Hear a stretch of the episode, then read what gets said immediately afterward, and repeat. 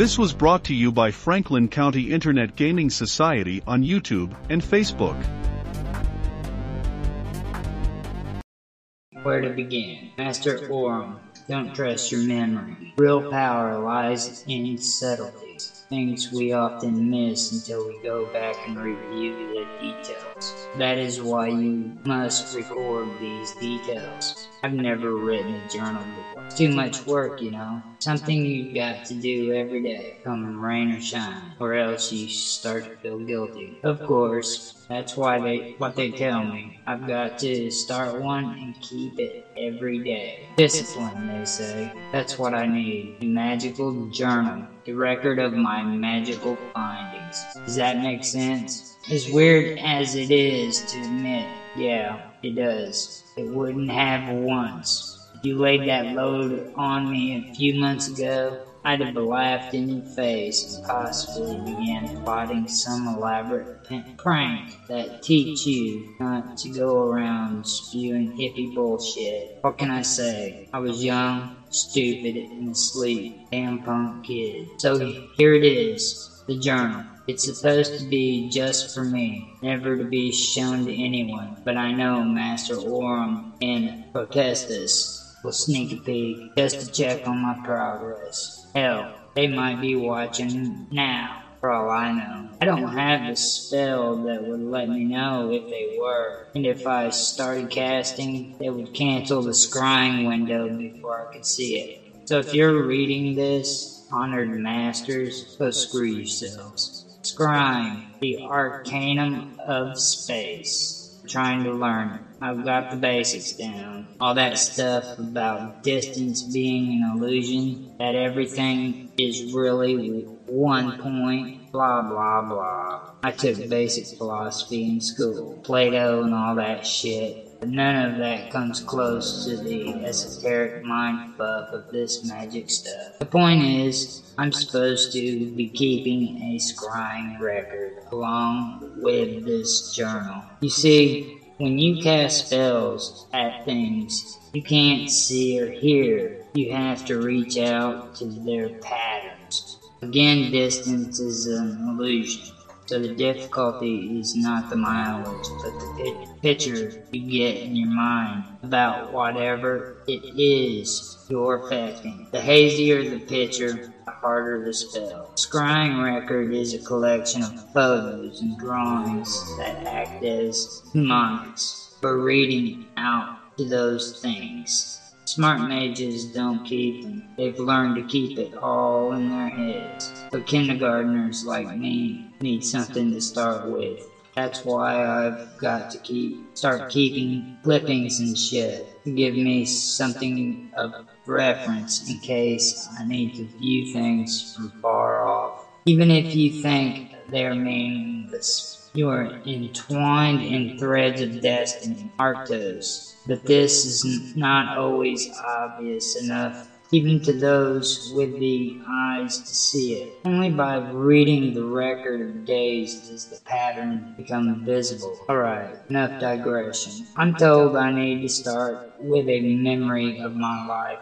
up to now. A what I did with my summer vacation essay. Except that it includes my entire life up to now. Why? That's what I asked. Arctos, the little bear, that's what Morvran called me. My shadow name. You can't use real names in this business. Scrying again. Sympathetic magic, it is called. If they know your real name, you're screwed. It's way harder to reach into a pattern if you don't know its name. So we use these handles and call names, like truckers or on CB radios or fighter pilots or hell, superheroes, right? Most of us choose our new names, but I was too freaked out at the time Morvran gave me mine. What the hell? I like it. Morvran is this old Sean Connery type who saved my ass when I was having a, the worst bad trip in existence. He's the guy who brought me here, the guy who inducted me into the Mysterium. I'll talk about him some more later. If I'm going to do this thing, I might as well get things down in chronological order. I, I, was born 20 years ago, give or take a few years. I'm not list, listing my birthday, social security number, or name, all for the reasons I mentioned above. My parents were almost AWOL in the attention and the affection department. They aren't bad people, just narcissistic yuppies who became dot commers and then Republican readheads. I was often left to my own devices growing up and developed a somewhat erratic moral compass, as my school counselor said. I did the whole obligatory juvenile delinquent shoplifting thing, but I never got caught, so never learned my lesson. I barely squeaked into college, mainly because my parents were too mortified to have a non college educated child. They threw money at the dean of this small urban arts college. No, I'm not listing its name either. Hire a private detective if you want. I like doodling enough but I wasn't sure what I wanted to do in my life. That's when I met Sigmund. He was this weird outsider who was into magic and Crowley and other sorts of occult shit. I say magic in quotes because it wasn't magic, not really. It was what sleepers think is magic. It's what I thought was magic. It was cool and elitist and gave us all sorts of excuses to look down our noses at all the rubes who weren't clued in. God, we were such pricks. Anyway, Sigmund was a neo-goth. He wore makeup and had long nails and had this keen ability to turn verbal assaults back at its attackers, making them say stupid things without realizing it. I started hanging out with him and learned magic. I thought I'd finally found it what I'd always been looking for but never knew it. Something about it. The imagery, the ritual, the whole atmosphere. Clicked deep in a way nothing else ever had. I was in serious danger of losing my jaded Gen X credentials and actually becoming interested in something meaningful for once in my life. One night, Sigmund started getting on my case, accusing me of being a willy white shit who was afraid to evoke a goetic demon. I couldn't let that go. So me, Sigmund, and another kid who hung out with us, this twerp named Thomas, pulled out the lesser key of Solomon and started an evocation. Threads of Destiny, Arctos, Threads of Destiny. Things got strange. It was like shadows were cloaking the room, but not so you could point to. Everyone felt this presence. Thomas freaked and ran, but me, feeling cocky, I commanded the entity to help me pass my exams in the coming week. I got a definite sense of the response, and then it was gone. We laughed and went out for some beer, considering the whole thing a lark. I was too lazy to study, and I knew I'd missed a lot of questions on the test, but I still came through with A's. Weird. When Sigmund heard about it, he demanded we do the ritual again. But this time, he wanted to bring along his magus, the guy who introduced him to Crowley and magic. The next night, I met the guy, or queen, more like, skinny black clad, and introduced himself as Angraboda. This total lame ass goth name. He wanted to see how well I could perform evocations and offered his own book of demons, one I'd never heard of. This wasn't your standard S.L. MacGregor, Mathers, or Golden Dawn stuff. More like Lovecraft, unpronounceable names, and disgusting imagery. Ag- Agboda pointed to this demon in the book and explained how its name was pronounced, and he dared me to bring him forth. I did the same thing as the time before, but with the new name. It wasn't like before at all. This huge crack appeared in the wall of the apartment and then widened as if shoved apart by hands. I couldn't see. Something dark and blurry came out and fixed its bug eyes on me. I swear, fucking bug eyes. Like a fly or something. I almost busted out laughing, thinking it was a prank. Something in my gut clenched my ass so tight I almost puked. Angraboda cried out, this is your lord, bow.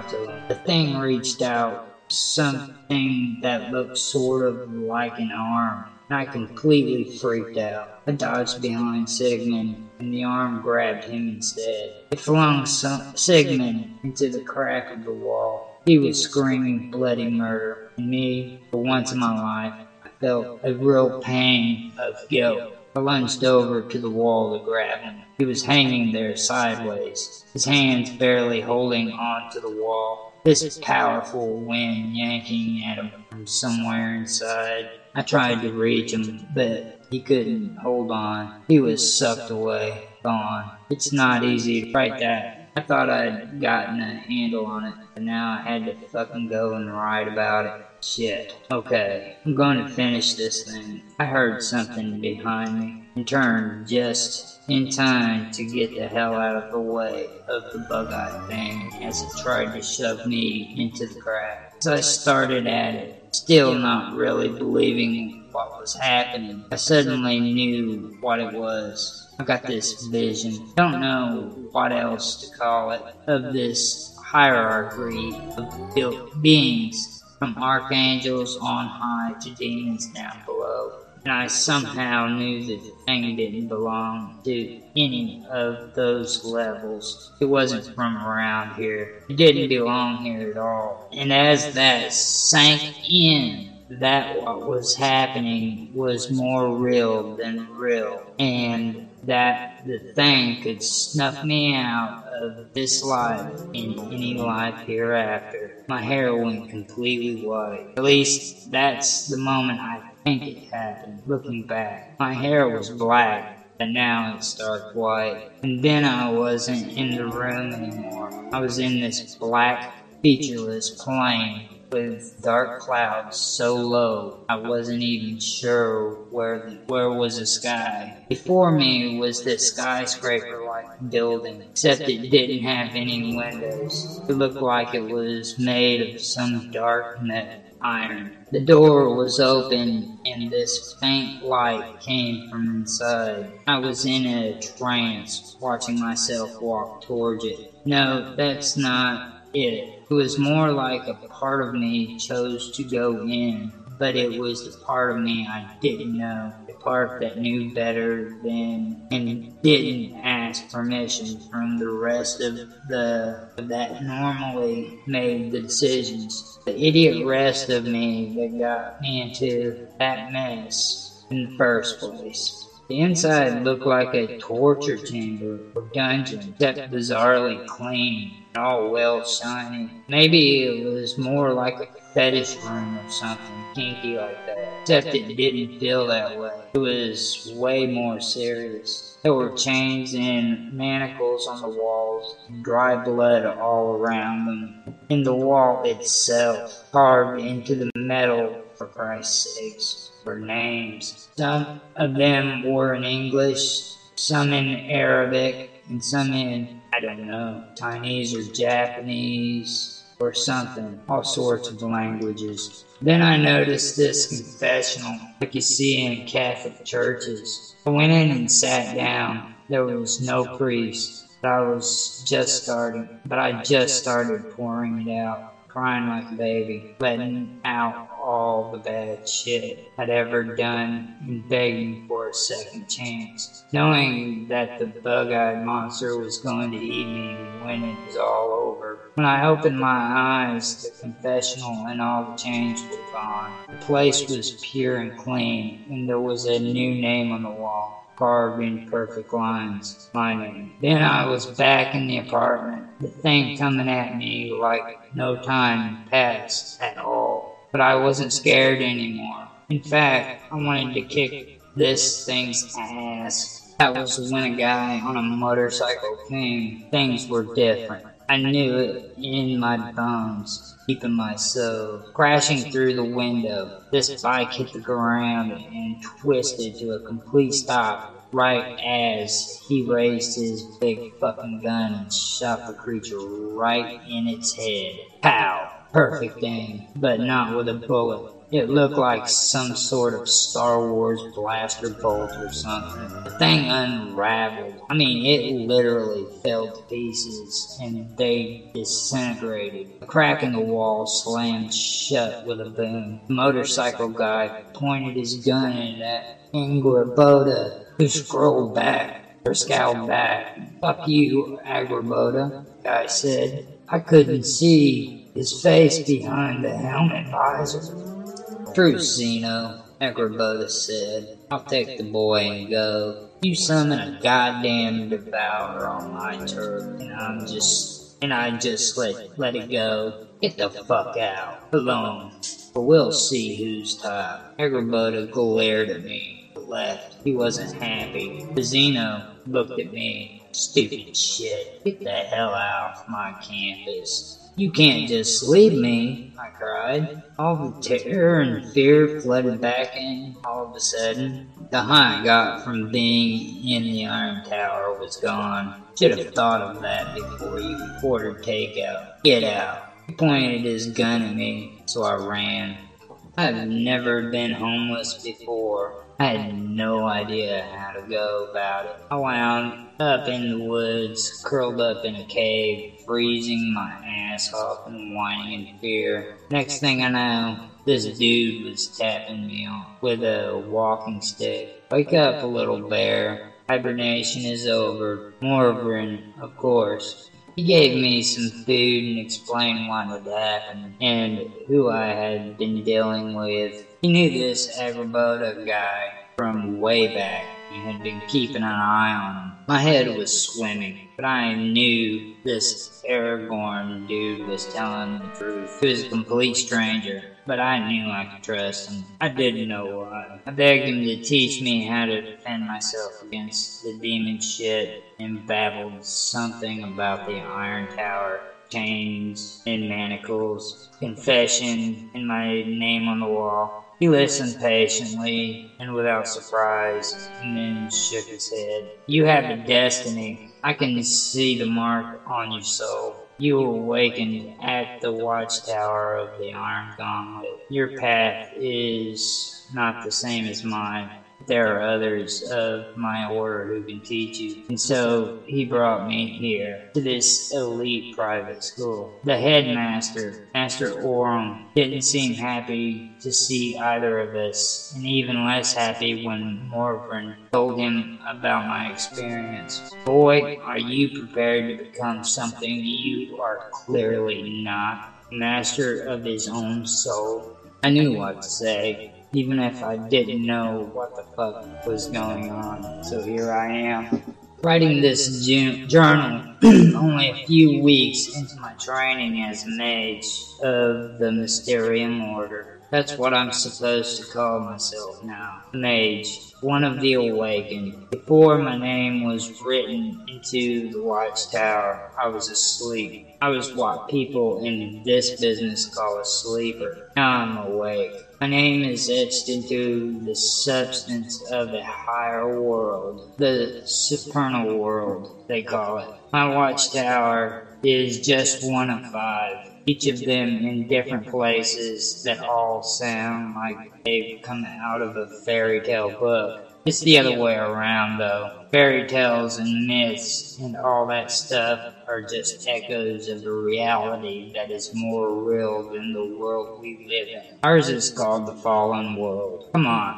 we all know it deep down. This place is shit, right? Religions have been saying it for years. We're living in only half a world, one that's missing its most vital component. So, that's what awakens, they say, the soul, the part of us that belongs up there in the higher world. The once came down here in the material world for shits and giggles, but it got trapped. We all did. The worlds were split apart, and now there's this giant abyss between them. That's what I looked into. That's where the creature came from. That's where Sigmund went. Shit. I'd do anything to get him back. The guilt is too much sometimes. I mean, he was a bit of a poser, but so was I. He didn't deserve that. Anyway, there's a whole occult underground of real magicians, not the fake Sigmund and I were. Nobody knows about it,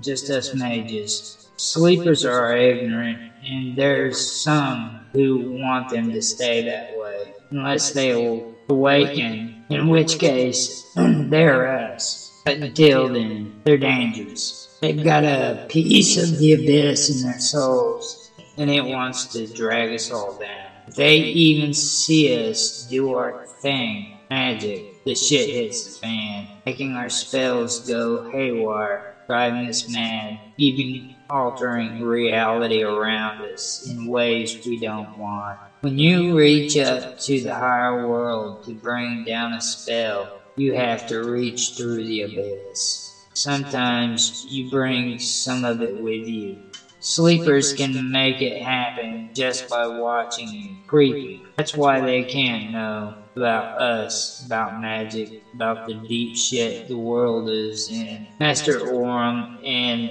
Potestas don't want the want that Agrabah creep opening any scrying windows into this place. They've got wards up and all but they worry that he'll keep watching. They've got me practicing this thing called occultation, the art of hiding yourself from magical spies. You learn how to cloak your aura, your magical signature, what your soul looks like. Keep people from getting a pinpoint on you from afar. It means I have to cut myself off from my previous life. Hallelujah. I hardly ever saw my parents anyway. I didn't have a whole lot of friends. At least nobody is close. It's all behind me now. Occult in obscurity. I don't exist, man. I don't even have a name. I'm a mage now. I can do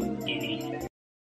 This was brought to you by Franklin County Internet Gaming Society on YouTube and Facebook, Roger Hanson on Patreon, and Gaming with Infamous on Discord. Thanks for stopping by. Listen to our podcast on any of these platforms. Anchor, Breaker, Overcast, Pocket Casts, Radio Public, Spotify. Support us on Patreon and check us out on Discord. All the links can be found in the video description below. We thank you for your participation. If you enjoyed please like, subscribe, share, make comments. We love feedback.